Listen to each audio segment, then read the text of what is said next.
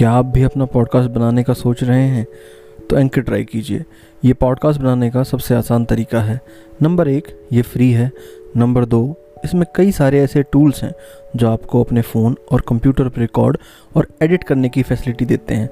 Number तीन, आप अपने पॉडकास्ट को डिस्ट्रीब्यूट भी कर सकते हैं, जिससे इसे स्पॉटिफाई और दूसरे प्लेटफॉर्म्स पर सुना जा सके।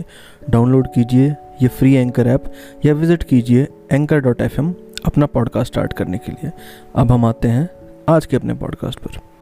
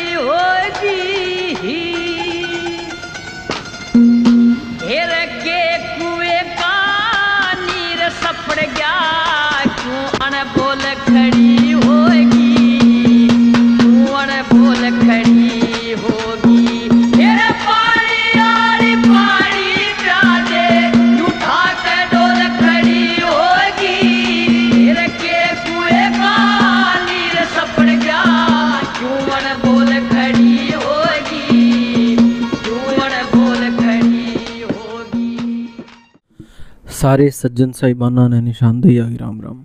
यू से हरियाणवी पॉडकास्ट का एपिसोड नंबर निन्यानवे।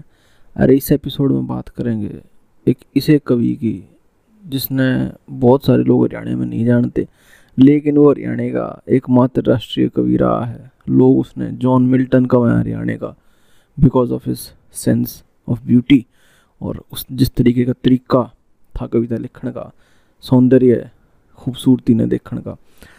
तो जॉन मिल्टन उनकी कंपेरिजन करें पर एपिसोड पाने तो पहले थी तो गुजारिश कि जिस भी पॉडकास्ट ऐप पर मैं सुन लग रहे हो थोड़ा अपना फॉलो कर लो और हमारे एपिसोड अच्छे लगते हो तो अपने घर वाले में, अपने यारे प्यारे में इन्हें शेयर कर दिया करो। एपिसोड के बारे में मेरे तक कुछ कहना चाहो हो तो इंस्टाग्राम पर मैसेज कर सको हो।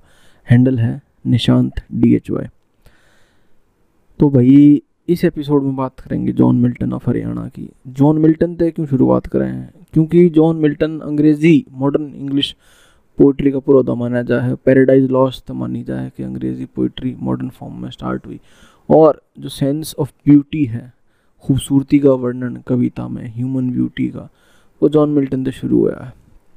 हरियाणा में यो काम करने वाला एक आदमी होया। बाकी और कवि बहुत हुए हैं। सूर्य कवि, पंडित लक्ष्मीचंद हो गए, मांगे राम हो गए, सांगी बड़े बड़े, जिन्हें बहुत बेहतरीन तरीके से खूबसूरती का वर्णन करा।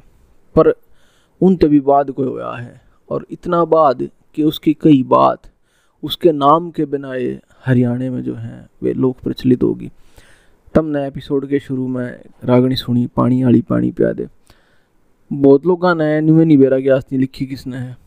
तो बड़ी हैरानी की बात है क्योंकि इसमें छाप काट दी गई एंड की जो इसकी लाइन है, वो कोई बताता ही नहीं। बल्कि यह रागनी सेवेंटीज़, एटीज़ में अपने आप बहुत फ़ेमस हो ली थी, वैसे ही, बिना राजेंद्र खरे के गाए। लोग उसमें प्रचलित थी। तो एक लिसा लोक गायक, जिसकी कविता लोग हूँ गावे हैं, पर उसका नाम नहीं बेरा और उसका नाम काटा जा है। किस वजह तक काटा जा है? क्योंकि वो एक इसी कम्युनिटी से बिलोंग कर रहा था, वाल्मीकि कम्युनिटी इसकी समाज में आर्ट एंड कल्चर में इसकी हिस्सेदारी नहीं थी। इस एपिसोड में हम बात कर रहे हैं महाशय श्री दयाचंद मायना जी की। मायना जी का जन्म 1915 में, रोहतक के मायना गाँव में हुआ। इलिटरेट थे, थोड़ा बहुत पढ़े, और अपनी जो कविता, मुँह जबानी लिखवाया करते किसी और तक, सोचा करते और दूसरे तक लिखवाया करते। उन्नीस सौ इकतालीस तक उन्नीस सौ सैंतालीस के बीच में ब्रिटिश इंडियन आर्मी का भी सारे बाद में आज़ादी के बाद फौज छोड़ कर अपने गाँव में उल्टे आ गए। कुछ दिन दिल्ली में भी नौकरी करी, दिल्ली कैंट में। उड़े रागणी गाना बजाना, भजन सुनाना, काम सुबह शाम एज सिंगर करा। लेकिन वापस अपनी खेती मजदूरी पा आगे, न्यार पाड़ा करते। पर जो गान की खटक थी, कविता बनाने की खटक थी, और अपनी दुनिया में जो मस्त रहा करते तो लोकल प्रोग्राम भी बहुत करे। भजन, कविता लोग बुलाया करते, रोहतक के एरिया में उन्हें बाद में ही था होया सन अस्सी नब्बे आते आते। कि इनकी इतनी जो फ़ेमस रागनी हैं, कई सारी उनमें का इनकी छाप, यानी कि इनका जो पेन नेम है, आखिरी कली में जो रागनी का आ रहा है वो काट दिया गया, दूसरे कवि यहाँ की छाप लागने लगी उसमें। घया मैं तो मेर सिंह की छाप ला दी। इसमें जो सब बड़े कल्परेट रहे, वे रहे दो तीन जो सिंगर है, रागनी सिंगर राजकिशन अगवानपुरिया पाले रामलाल पुरिया, मास्टर सतबीर वगैरह, इनका नाम मुख्य तौर पावा है मोस्टली लेकिन राजकृष्ण नरपाल लेने का है। तो छाप क्यों काटी? के पहले तो ये अपने आप सांग परंपरा से जुड़े लोग नहीं थे, राजकिशन पालेर तो जिस भी कमेटी वाले, जिस भी पर्टिकुलर कास्ट वाले लोग इन्हें बुलाया करते तो उनके बखान में जो करीब जाट बुलाओ हैं तो मेरे सिंह रागनी गाओगे बामण बुलाओ हैं तो मांगे की, या मोस्टली पंडित जी की लक्ष्मी चंद जी की रागनी गाऊँ तो हरियाणा में ये सिस्टम भी एक डेवलप हो लिया था तो उन रागणियाँ पे मेर सिंह की छाप लानी, मैना दयाचंद मैना जी की काट के यू भी एक प्रचलन शुरू हुआ और बाद में बहुत बढ़ गया। ईब सर्टिफाई हो लिया बहुत सारी रागणियाँ का कि। भाई, ये रागणी जो है, ये मेर सिंह ने नहीं लिखी, या ये मांगी ने नहीं लिखी, या किसी और का नामला रखा था उसने नहीं लिखी। ये रागणी दयाचंद की लिखी ओढ़ है। इसका एक बहुत फ़ेमस एग्ज़ाम्पल है। एक रागणी है करके गाल तड़पती छोटी, जान क्यों ना काट ले गया, ओ परदेसी गैल मेरे भी बाँध क्यों ना आड़ ले गया। तो इसकी छाप तो मायना जी के रहते रहते कटने लगी थी जिमते जिमते उनकी फौत हुए हुए उन्नीस सौ तिरानवे में, इंतकाल होया, दयाचंद मैना जी का। उनके लाइफ टाइम में यूट्यूब पे वीडियो है, जिसमें वो अपने आप स्टेज पे खड़े हैं एक गाँव मोहल्ले में। और उड़ा कमाए या रागनी गवाओ अपने छोरे थे और कमाए कि मेरे जीते जी है, इस रागनी की छाप कटने लगी जो मेरी लिखी उड़ है। इस पर बहुत ज़्यादा लेकिन डिबेट है कंट्रोवर्सी है। लेकिन इस रागनी में जो है साक्ष्य तो दिए जा उसमें यूँ है कि आखिरी रागनी में, रागनी आखिरी कली में ज़िक्र हुआ है बरा पाने का। और बरा पाना जो है, वो बरौनी में है ही नहीं जिसका मेर सिंह था। बरा पाना तो मैना गाँव में है। दूसरा आवा है कि सन त्री भर्ती सन इकतालीस के सन में थी। मेर सिंह की भर्ती सन इकतालीस की नहीं थी, वह पहले की थी। और मायना जी की भर्ती जो थी, वह सन इकतालीस की थी। तो जो रागिणी सिंगर थे कंपटीशन वाले ने छाप काट के दूसरी छाप लानी शुरू कर दी। पर फिर भी जो लिरिक्स थे, वे उसमें तब्दीली नहीं कर पाए इस लेवल तक। और मेहर सिंह की तुम जो बाकी रागिणी देखोगे, उनमें उनका जो लिखने का स्टाइल है, शब्दों का चयन है, वो बहुत अलग है। दयाचंद मैना जीत। है लेकिन ये फिर भी एक तरीके के सिमिलर हो जाए हैं, क्योंकि ये देशज शब्दों का इस्तेमाल कर हैं। ये ग्राउंडेड और रूटेड आदमी ज़्यादा थे। मांगे में और पंडित लक्ष्मी चंद जी हाँ में तुमने संस्कृत निष्ठ हरियाणवी मिलेगी जिसमें आइडलिस्टिक बातें और वो हिंदी युक्त, ज़्यादा मॉरलिटी की चीज़ मिल रहे हैं। उस हिसाब की उनकी शब्दावली चयन बहुत अलग है। तो इस हमारे इस देशज कवि का नाम कति खो दिया तो आज इन्हें की बात करेंगे, इन्हें की रागणी थरते सुनाओगे कविता सुनाओगे मायना जी ने कुल 21 किस्से लिखे और डेढ़ डेढ़ सौ से ज़्यादा रागणी लिखी अपने टाइम में। ये इक्कीस किस्से अलग अलग टाइप के थे। खाली ट्रेडिशनल किस्से नहीं लिखे। बहुत इसी इसी चीज़ें भी बात करी जिस के बारे में उस टाइम पे फिफ्टी सिक्सटीज़ में हरियाणा की सोसाइटी में बात करना was not even a part of any kind of like subtle consciousness तो शुरुआत कर लें भाई, अगर पहली पोएम की बात करें तो पानी आड़ी पानी पे दे। थोड़ी सी रिसाइट करें। एंड की शुरू में तो सुन रखी होगी, पहली कली एंड की तो कड़ी तरते बताऊँ। ये पानी आड़ी पानी प्या दे, क्यों बोल खड़ी होगी? कि कुएँ का नीर सपट गया, ठाकर डोल खड़ी होगी। इसकी आखिरी दो कली हैं, जो रागणी में नहीं आती कदे भी कि मीठी मीठी बोले प्यारी, कोई परदेसी मारा जा, रूप गजब का लेरी, बैरन फोटू के मत तारा जा, यो दिल तेरे पे बारा जा, क्यों घूंघट खोल खड़ी होगी। इतना सोचे थी तो रानी, पानी न नहाना था, ठाके दो गड़ चाल पड़ी, तने पानी ज़रूर पिलाना था रे दया चंद का गाना था, क्यों डामा डोल खड़ी होगी। क्यों डामा डोल खड़ी होगी? तो इस तरीके की ये लाइन है। इसके बाद जो मैंने बात करी कि अलग अलग किस्से लिखे किस्सा ने लिखा जिसमें कहानी दर्शाई गई कि एक शेड्यूल क्लास की लड़की था, एक सेठ के लड़के ने प्यार हो जाए। तो पहला ऐसा कवि है जो इस चीज़ पर किस्से लिखने लग रहा था तो राजा रानी के बेटे की कहानी, वे पुराना ट्रेडिशनल डर्रा चल रहा था। और पहला आदमी सा आया हरियाणा में जिसने ब्राह्मणिज्म को सीधे सीधे ब्राह्मणवाद को चैलेंज करा। कास्ट डिस्क्रिमिनेशन को चैलेंज करा इस सोसाइटी में, कास्ट डोमिनेशन को। तो इनकी एक बहुत फ़ेमस रागनी है, पहले वाली बात पुरानी ख्याल बदलने होंगे। तो भाई, यह थरता है रिसाइट करके सुनाओ है कि पहले आड़ी बात पुराने ख्याल बदलने होंगे, ऊंच नीच के, ऊंच नीच के शब्द पिता फ़िलहाल बदलने होंगे। ये सोचना पड़ेगा, पिता भूल में ना रहा करते, नीच में बहेगा पानी ऊंच में ना बया करते। ये भी तो इंसान हैं, हम थोड़ी सी भी ना दया करते छत्ती से लगा लो जिनको दूर दूर किया करते। मास्टर जी कहा करते, बुरे सवाल बदलने होंगे। पहले आड़ी बात, पुराने ख्याल बदलने होंगे। यो प्रोसेस आज नहीं चल रहा है, बिराना ख्याल का तो बदलेंगे समाज में। लेकिन दयाचंद, ये बात आज तो साठ सत्तर साल आज़ादी के टाइम पे लिख गया। जब बाकी जो हिंदी का, उर्दू का, बाकी लैंग्वेज मूवमेंट चल रहे थे प्रोग्रेसिव मूवमेंट उनमें यह धारा इतनी नहीं आली थी, मुखर हो गए। यह भी बहुत लेट आई, जब ये सेकंड डेमोक्रेटाइजेशन थर्ड डेमोक्रेटाइजेशन को आए हैं, और ओ बी सी मूवमेंट चालू या दलित मूवमेंट चालू या सेवेंटीज एटीज़ में। उसके बाद तो एक लिटरेचर में दिखने लगी, मैं ना ये बात उससे पहले लिख गया ना कद। पर वही बात है कि आड़े अप्रिसिएशन है ना उस चीज़ का इस सोसाइटी में वो कॉन्शियसनेस का हिस्सा ना है। दूसरा भाई जो सेंस ऑफ़ ब्यूटी की मैंने बात करी कि जॉन मिल्टन क्यों कौन है? कि खूबसूरती की जब परख हो ना beauty lies in the eyes of the beholder तो वो चीज़ तो इसी है कि मतलब बहुत रेयर है और खूबसूरती ने परखना और उसने बयान करना, ये अपने आप में है। दो तीन इसी रागने का ज़िक्र करूँगा, जो तुम ना हो सकता हो उसके जो टेक है, वह सुनी हो जो पहले उसकी लाइन है एक। और पर तुमने पूरी ना सुनी हो क्योंकि मन भी ऐसा लग गया था कि मैं कितना कितना ये सुन रखे हैं चीज़। इतनी कॉमन सी हैं। तो वो इसकी खूबसूरती या है मैना की राइटिंग्स की कितना ऐसा लगा कि तो कॉमन बात है। पर क्योंकि मैना ने लिख रखी इसलिए कॉमन होगी। तो इसलिए अलग नहीं रही। तो इनमें एक है बादल उठा रही सखी मेरे सासरे की ओर या शायद तुमने सुनी हो। तो यह श्रृंगार रस, प्रेम रस जो है, उसकी रागणी है। और इसमें भी बहुत सारी फाउंडेशन वो तोड़ा है कभी। बादल उठा रही सखी, मेरे सासरे की ओर पानी बरसेगा सिर तोड़। जिसने दुनिया कै कत्ल की, पहली पहली रात थी। ऊँचे ऊँचे से चुबारे पोई साजन तक मुलाकात थी। इंद्र ने भी चाह बरसण का, धरती ने भी चाह थी। यो था महीना सखी, उस दिन भी बरसात थी। ईसा पुल टूट्यारी सखी, बह गए नदी नाले जोड़।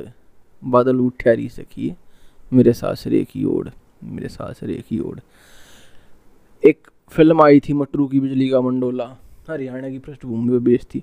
उसमें एक दो रागणी माशा जी की ली गई क्रेडिट नहीं दिया गया, लिख दिया गया, गुलजार ने लिखी हैं, पर लेख माशा जी ने रखी हैं माइना जी ने रख रखी हैं। उनमें एक लाइन है कि छम छम चली रहे रहे रहे लोग कहने लागे रहे रहे रहे रहे तो ये एक लाइन थी तो ये माशा जी के ठा रखी उन्होंने एक और बहुत फ़ेमस रागणी है जो तो दुनिया गाए जा उसने, अगर तुमने सुनी हो। कि मारे बार उठी पाइए, और बना बाँध गए मोड़। मेरी साथन गीत सुनाऊँगी, तन कुल सो सो गए जोड़ तुम्हारा बार उठी पाइए, और बना बाँध गए मोड़। तो ये भी जो श्रृंगार रस भरिया उड़ है, प्रेम रस सेंस ऑफ़ ब्यूटी या और कभी भी है। मंगे भी सुना हुआ है ये चीज़। पंडित मांगीराम जी के कौन हैं कि मैंने तेरी चीज़ देखी ना और लोग आई ये भी है। पर कहने का लहजा कुछ अश्लीलता नहीं है। मायना की मतलब उसमें लागा है कि खूबसूरती बयान कर रहा है विदाउट एनी अश्लीलता। लागता ही नहीं कि कितने द्विअर्थी होने लग रहा है डबल मीनिंग की तो बात कर रहा है। कति इनेट प्योर सेंस में खूबसूरती दिखाओ है कति इसके बरक्स रिलीजियस और मॉरल पोइट्री भी लिखी। रट मन राम बावरे, यो है। और लिए काट जी से वो कह आया। यो एक बल्कि मैं कति उस पर लूप सुनने लग रहा था। हारमोनियम पे एक गा रखी है राग रंगणी संगम करके यूट्यूब चैनल उसने। लिए कार्ड जिसे वो का आया। गा रखी है, बहुत बढ़िया। और तो एक रिलीजियस और मॉरल एंगल भी है। खैर, पचास साल का सफ़र रहा रागणी लिखने का, कविता लिखने का तो आदमी में डाइवर्सिटी है। और एक कवि की मानता, एक शायर की मानता इस चीज़ में है कि कितनी ज़्यादा डाइवर्स टॉपिक पर वो लिख सके। कुछ हो जाए कि लीनियर लीनियर हो जाए। ये पंडित लक्ष्मीचंद क्यों इतने महान हैं? क्योंकि हर चीज़ पे लिख गए। छोटा ही निकम इतने किस्से बनाए और अलग अलग टॉपिक्स को बनाए। लेकिन फिर भी उनकी एक लिमिटेशन जा रही एक तो उम्र का दायरा टाइम कम रहा, जीवन कम साल रहा। उस ऊपर जैसे था कि वो सोशल लाइफ तो जो उस टाइम पर आज़ादी की तहरीक चल रही थी। फोर्टी फाइव में इंतकाल हुआ और उससे पहले क्योंकि बहुत इस एरिया में, हरियाणा, दिल्ली की उसमें ववेला चल रहा था अंग्रेजा के खिलाफ। लेकिन कोई उनमें पेट्रियोटिक नेशनलिस्टिक एलिमेंट नहीं मिलता। तो कई थीम हैं कि उनमें छूट जाए। हाँ प्रेम की बात भी बतेरी हैं, जीवन का ब्रह्म ज्ञान बतेरा है, माया, मोह, ममता फिलोसफी है लाइफ की। पर वो जो प्रैक्टिकल समाज में उस टाइम चल रही हैं, चीज़ होने लग रही हैं, वो ये मिसिंग है। किसानी मिसिंग है, ज़मींदारा खेती मिसिंग है। दयाचंद में ये चीज़ कहीं मिसिंग नहीं है, कति बरबर के हैं तो जो ब्राह्मणिज्म चैलेंज करने वाली बात है सेंस ऑफ़ ब्यूटी वाली बात है रिलीजियस मॉरल पोइट्री वाली बात है, उसके अलावा दो चीज़ और हैं। वो किसानी है और अपना देशभक्ति, दोनों की। तो किसानी के बारे में है, आय हाय रे जमींदारा, मेरा गाज चीर दिया सारा, यह एक कविता है। और क्योंकि अपने आप ना न्यार पढ़ा करते सारे खेत क्यार के अपने आप काम कराया करते। तो वो चीज़ अपनी उस तरह लूफ नहीं हुए हुए कि वो एवरी टार इंटेलेक्चुअल बन के अपने डेली रोज़मर्रा की ज़िंदगी में खेत में काम करते करते, न्यार पढ़ते पढ़ते गीत लिखवाया करते, उड़े बैठे बैठे। तो ये चीज़ बाकी कमियाँ में, बाकी जो भी किसी सोसाइटी का इंटेलेक्चुअल हो जाए, कोई थिंकर हो जाए, उसमें मिसिंग हो जाए। फिर है कि भाई किस्सा लिखा सुभाष चंद्र बोस का, वीर हकीकत राय, अंजना पवन का। और सुभाष चंद्र का बोस सारा ये जो किस्सा है, वो पूरा पेट्रियोटिक एलिमेंट है, उसमें देशभक्ति की लहर है। और उससे ज़्यादा तो बढ़िया कि और इस अनफॉर्चुनेट बात यह रही कि इसकी भी छाप काटी गई। और छाप काटना जो है, मैं बताई कि वो भी एक, उसका भी बहुत ज़्यादा रेक्टिफिकेशन ही बोया है, पहले की बजाय। और कवियाँ के नाम तो इनकी कविताएँ छाप दी गई। क्योंकि इसे समाज वंचित तबके तक बिलोंग कर रहे थे यार कॉन्शियसनेस थी ही नहीं कि भाई क्यों लाग रहा है। इनके लिखे उड़ गए क्यों अपने आप खुद लिखना पढ़ना नहीं जाना थे। कह कह के लिखवाई, कविता, संकलित, करवाई। तो ये सारी जो हैं, मायना जी की, कैस को, कि उनकी यूएसपी थी, इतनी डाइवर्सिटी उनके काम में, और बहुत हम्बल आदमी रहे। जो उनके बारे में किस, कोई भी इंटरव्यू देखोगे, कोई भी उनके बारे में कहीं पढ़ोगे, राजेंद्र बड़गुजर ने दो किताब लिख रखी है उनके ऊपर। सारा संकलन कर रखे उनकी कविताओं का और उनके बारे में भी, जीवन परिचय में भी। और इसके अलावा यूट्यूब पे भी उसके बारे में कुछ भी देखोगे तो बहुत सब, इतने हम्बल आदमी थे और जो एक दो वीडियो भी है उनकी यूट्यूब पर पड़ी हुई, उसमें भी गति है। मतलब बाय नेचर और बोली ते भी। बहुत डाउन टू अर्थ हम्बल और नॉन नॉनसेंस टाइप कि ना किसी का बैर, विरोध नहीं। तो लेगेसी जो है, ईब मैंने साहब की दोबारा उभरने लग रही है। लोग रियलाइज़ करने लग रहे हैं कि भाई, ईसा एक भी हीरा हरियाणा में होया है, जो कि रियली डिज़र्व करा है far more than any other Haryana के भीतर नहीं, बल्कि जो रीजनल लेवल पे भी जिसको काम करके गया है। तो भाई, ये आज का अपना एपिसोड था। किसा लगे हमारे तक बता सको इंस्टाग्राम पे मैसेज करके, निशांत डी एच वाई पे, और मायना साहब के बारे में और जानकारी चाहो हो। तो मैं तभी कॉन्टेक्ट कर सको उस बारे में। कोई किताब पढ़ सको। राजेंद्र बड़गुजर ने किताब लिख रखी है, वे पढ़ सको। कविता कोशिक वेबसाइट है। उन पर इनकी जो कविताएँ हैं, वे उपलब्ध हैं। और मैं तब तुमने छोड़ता जाऊँ इनकी अगर आगनी गया तो सुनो और इन्जॉय करो। जय राम जी की। होलिए काट जिसे वो कह आया लिए काट जिसे वो हंसता हंसता गया यहाँ से। हंसता हंसता गया यहाँ से। वापस रोक फिर आया, लिए काट जिसे वो आया। लिए काट जिसे वो आया। हंसता हंसता गया यहाँ से। हंसता हंसता गया यहाँ से। वापस रोक फिर आया लिए काट जिसे वो कह आया लिए काट जिसे वो कह आया क्या बताते हैं? और भगवान ने तय सौंप दी थी, तेरे हाथ ताला कुंजी। भगवान ने तय सौंप दी थी। तेरे हाथ ताला कुंजी। कित खेला, कित खाया धोरे, कुछ ना पाया मुंजी। कित खेला, कित खाया धोरे, कुछ ना पाया मुंजी। और साहूकार सेठ की पूंजी। हो